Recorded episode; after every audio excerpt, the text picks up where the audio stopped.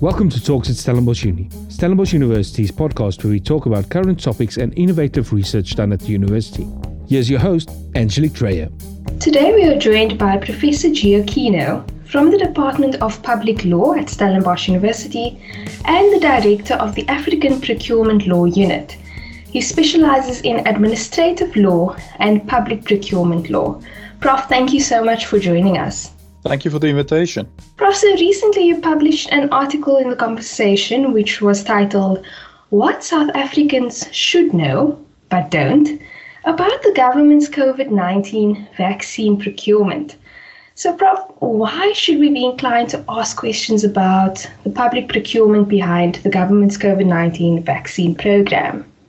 So, there are a, a, number of reasons why this is a particular area of concern from a governance point of view. On the one hand, we know that um, South Africa has got a very bad, weak history in terms of public procurement, right? So if you just watch any um, recording of the current Zondo Commission on State Capture, you will see that public procurement featured um, prominently in the whole state capture um, saga. And, and that simply just says that the way that money is diverted from legitimate uh, spending purposes in South Africa is to a very large extent um, in the form of uh, public contracting. That's what we refer to as public procurement. So that supply chain and and the spending of public money through procurement is really an uh, administrative challenge in South Africa.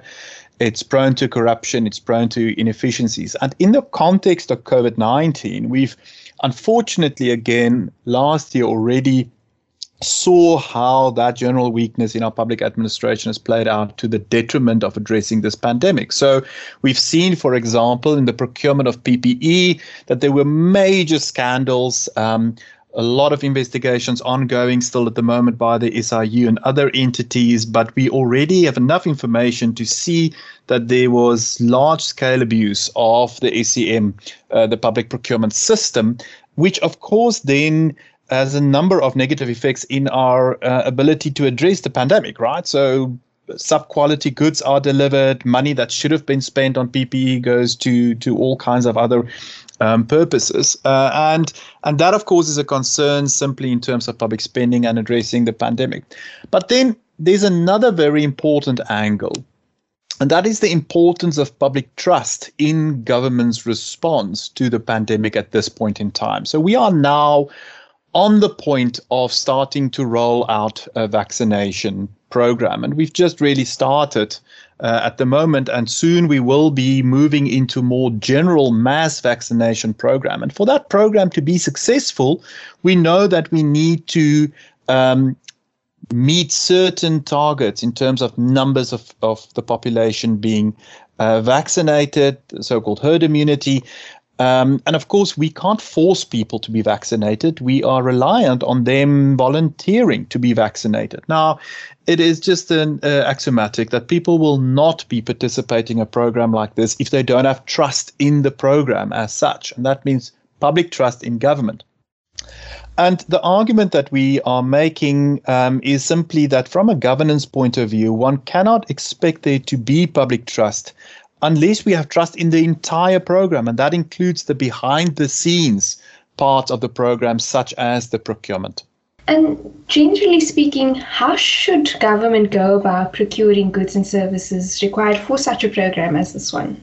So, very important aspect of this topic is just the basic realization that unlike you and I, who are individuals and we can spend our money as we like, wisely or foolishly or whatever, it's our money, we can do whatever we want. So, we can walk into a store and we can just take an item from the shelf and buy it. Government is not um, able to do the same thing when it wants goods or services. So, let's say in this case, the vaccine, or perhaps more interestingly, um, not such a a peculiar and unique uh, good like the vaccine, but something as simple as the logistic services to get these vaccines from the airport to the clinics, etc., etc. So normal transport services. Government is under uh, very, very strict rules called public procurement law to um, go about securing these goods and services, and that's that's the whole area of SCM and the whole area of public procurement. Now, in South Africa, when government procures, it is subject to a number of rules, uh, all contained in law. Um, and for large um, volume procurement, so that is a procurement above a certain threshold value, in this case, it's 500,000 Rand, government must, they're obliged under law to go out on an open tender bidding um, procedure. So that simply just means, in very basic terms, that the government must publish publicly uh, an invitation to any potential supplier to actually fulfill that need of um, government. So whether that be the good or the service, um, it doesn't matter. Um, if the value is above 500,000, there must be a public notice uh, inviting uh, bids, and then the terms upon which government um, is, enti- is is is um, intending to conclude these supply contracts must also be published alongside this invitation. And then there's a whole um, quite a, a, lengthy process for uh, concluding this contract. So identifying which supplier or suppliers are going to win this contract and then eventually concluding that contract. And this is all very important because under our constitution, we've got five principles governing this kind of action by government. So the Constitution in Section 217 requires that um, state contracting must be done in terms of a system that is fair, equitable, transparent, competitive, and cost effective. Uh, and we need these kind of governance processes uh, to ensure that all government contracts actually adhere to the, those five constitutional principles. All right. So, given what we know about what should have happened, the next question is How has the government been approaching this procurement process for the vaccine program? Right. So, government's um, procurement behind the whole vaccination program can really be viewed in two legs. On the one hand, there's the vaccination, the, the procurement of the vaccines themselves, right? Just the actual doses that we need. And then on the other hand, there's the procurement of, um, let's call it the rollout services. So everything else that you would need to actually now get that uh, vaccine to be delivered and to be injected in into an arm. Uh, and these two kind of processes are at the moment, or two legs of the um, at the moment um, procured on different in different ways, different programs. Although National Treasury has indicated that they intend in future to consolidate these two um, dimensions of the program, but for the moment they're dealt with separately. So. On the one hand, the vaccination, the, the procurement of the actual vaccines for the program um, there are again two tracks to that, although there's some talk of three tracks, but we've not seen the third one really bearing any fruit. So the two active ones at the moment are on the one hand, um, South Africa's participation in the so called COVID 19 Vaccines Global Access, the COVAX initiative, which is a, a, global initiative aimed at ensuring equitable access to vaccines as they come off the line. Um, so countries could opt in, they could uh, conclude an agreement with uh, the COVAX um, under this initiative, and then uh, under that agreement, all participating countries, which include the vast majority of, of countries globally, would get proportionally from the first rollout of vaccines. So we are participating in COVAX, and we're getting um, some vaccines uh, from from COVAX from that uh, initiative.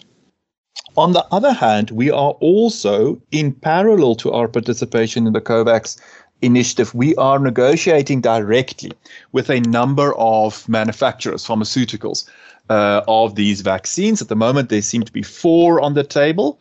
Um, and we are simply just concluding agreements or ostensibly concluding agreements with these four manufacturers to supply South Africa directly. Now, the third one that I mentioned just a moment ago is apparently there's also an African Union initiative to try and buy um, continentally and then supply um, uh, to countries under that, although we've had virtually no detail on South Africa's participation, at least as a recipient.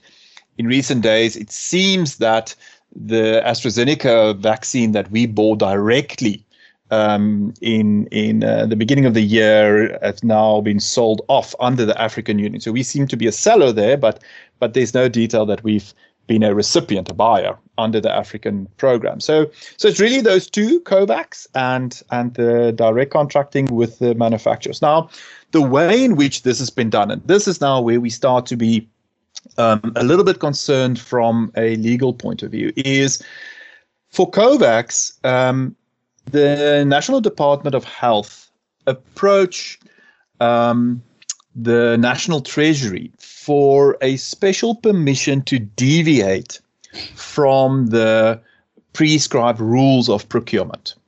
So, with other words, if you think back for a moment about what I've said regarding how this should be happening, the idea that there should be an open invitation and everybody should be able to participate, uh, National Health asked Treasury to allow them to depart from that general rule and to basically conclude directly with the COVAX um, initiative in order to simply just get these uh, vaccines directly from, from COVAX. And this application was approved by um, Treasury in November last year.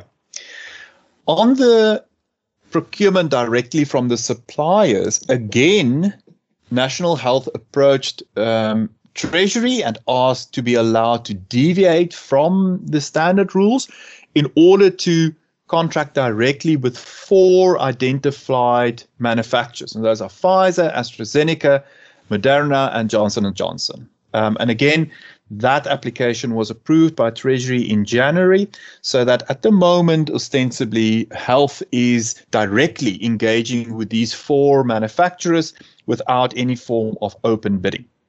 Now, that's the part for the vaccine.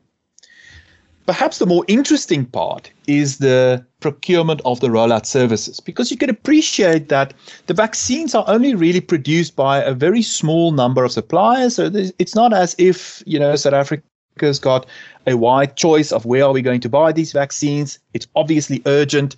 Um, it's obviously a seller's market in the sense that everybody wants this now at the same time. So the vaccines itself is, is perhaps less interesting. The more interesting part for me is the procurement of the rollout services. And as I've said, here we are talking about things like simply the logistics. Who's going to transport it, the cold chain, because we know that a number of these vaccines must be kept at very precise temperatures. So, who's going to supply those services? And that then just the kind of um, venues, the people who who are going to to be employed there, the kind of all the, the, the goods that they would need the tables, the chairs, the um, syringes, then the waste disposal um, that will be a big part of the whole vaccine program, etc., etc. So you can imagine that there's a very big logistics um, exercise behind this program, and all of that needs to be procured because very little of this government would have its own ability. In other words, um, our government does not have adequate capacity just inside the state to have trucks and cooling, um, you know, refrigeration services, etc., etc. Most of this will be coming from the private sector. And the interesting question then is how did government go about actually procuring that? And again, and this is where, where it's really interesting. Um, for this first part of the vaccination program that we're in at the moment, um, government has again sought, or national health has again sought a deviation. That is, permission from Treasury to depart from the normal rules. And they've done two things. Firstly, they've um, contracted directly with the BioVac Institute for a three month period to provide storage and distribution services for that first tranche of the um, uh, AstraZeneca vaccine that we received. And then also, National Health obtained permission from Treasury to do a closed bid uh, with, again, four um, specifically identified service providers to provide storage and distribution services for a six month period. Uh, in parallel to this, uh, National Health also issued an invitation to bid on the 5th of February for just generally for anyone to offer logistics and and um, uh, importation services for the rest of the program. So there's these the kind of three different ways in which government has approached the rollout services, um, and, and and that's quite interesting. Thanks, Prof. So it's quite clear from what you've mentioned that there are definitely some unanswered questions um, in relation to this procurement process. But is there anything more you'd like to add in terms of what it is that we don't know? Yes, so there are a number of uncertainties, and and there's there's been a deficit of information with regards to both these legs of procurement. So there are a number of things we don't know. So, for example, under the vaccination, um, the vaccine contracts, we don't know exactly what those terms are, um, seemingly because government has concluded uh, non-disclosure agreements (NDAs), which means that they cannot disclose the terms. Now, that in itself is problematic because as I've said earlier, transparency is a constitutional imperative. So how would you ensure transparency if at the same time you conclude a non-disclosure agreement, meaning you cannot disclose the terms? So that in itself is problematic. One wonders what the secrecy is behind the terms. We're not talking about the content or anything of the vaccine itself, but the terms upon which we're acquiring them. And then you know, linked to that is then a question about cost. How much are we actually paying for these vaccines? And some of our own colleagues have noted also in, in pieces that they've published in the conversation that we seem in South Africa to be paying double for the AstraZeneca vaccine compared to European Union countries. Now, why is that? There may be a valid um, explanation for that. But we won't know to ask that question unless we have that information about the contract. And at the moment, we don't. We just don't know because they're not made available. And then, quite worrying is that seemingly there are also liability um, indemnities in these contracts, which means that if something goes wrong with a vaccine, then our government seemingly, and again, we don't know, that's the issue, but our government seemingly have entered into an agreement with the manufacturer which means that the manufacturer cannot be held liable. Um, and again, this is of, of particular concern, uh, and one would wonder why that's the case and, and what those terms um, exactly are. And then on the rollout side, again, there are major questions. So, for example, why these four favored um, service providers? Why are they given this kind of almost monopoly for a six month period while we go out to an open bid? Um, it just doesn't seem to be adding up. Um, it's certainly not justifiable on urgency grounds because we know that governments, at least since September last year, started making these arrangements.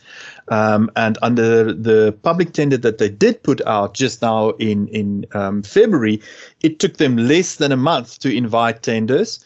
Uh, to start on the 1st of April. So, why could they not have done that already in September last year when they asked for deviations uh, on the on the initial vaccine procurement. So one must wonder then why these four um, bidders and not any others. Um, so those are some of the really critical questions that I think um, we we should be asking. And as I've said right at the outset.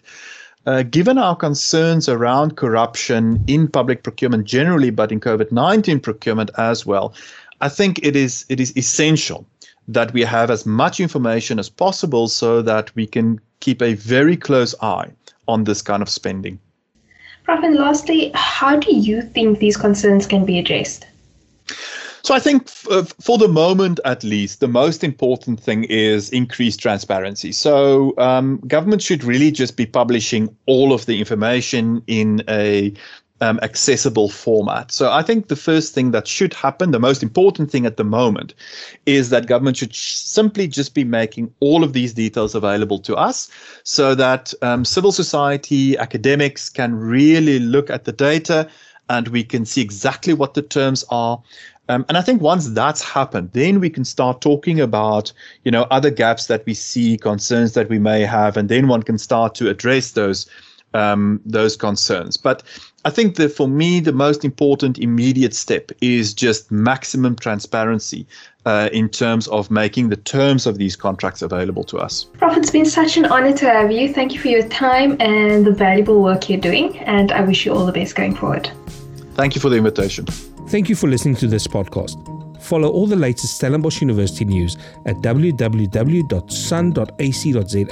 or follow us on all the largest social media platforms.